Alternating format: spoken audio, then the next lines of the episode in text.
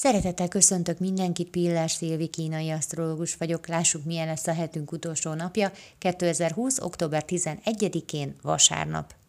Érzékeny vasárnapunk van, de mellette lendületes is és maximalizmusra törekvő. Szóval, ha a húslevest vagy a vasárnapi ebédet főzzük, akkor beletesszük minden tudásunkat, hogy a legjobb legyen.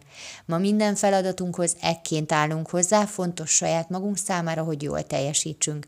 Emellett viszont nagyon érzékenyek is vagyunk, ezért ha ma új sütit próbálunk ki, és valami miatt nem sikerül, akkor hagyjuk az egészet, és nem vagyunk hajlandóak újra megpróbálni, inkább sajnáljuk magunkat helyette.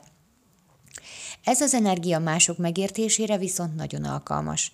Ezen a napon mindenki kicsit a lelki dolgokkal foglalkozik inkább szívesen, elemezgeti akár saját magát, akár másokat. Jól meg tudjuk látni, hogy a másiknak mi okozza a problémáját, és nagyon jó tanácsot is tudunk adni neki. Egyfajta belső bölcsesség és látásmód bujik ma elő mindenkiből. Az érzékenység ilyenkor nem a saját negatív megéléseinkre irányul, hogy azt, nagy, hogy azt nagyítsuk fel, növelve az önsajnálatot, hanem inkább inkább mások bajának megértésére és segítésére. Köszönöm szépen, hogy meghallgattatok, legyen nagyon szép napotok, sziasztok!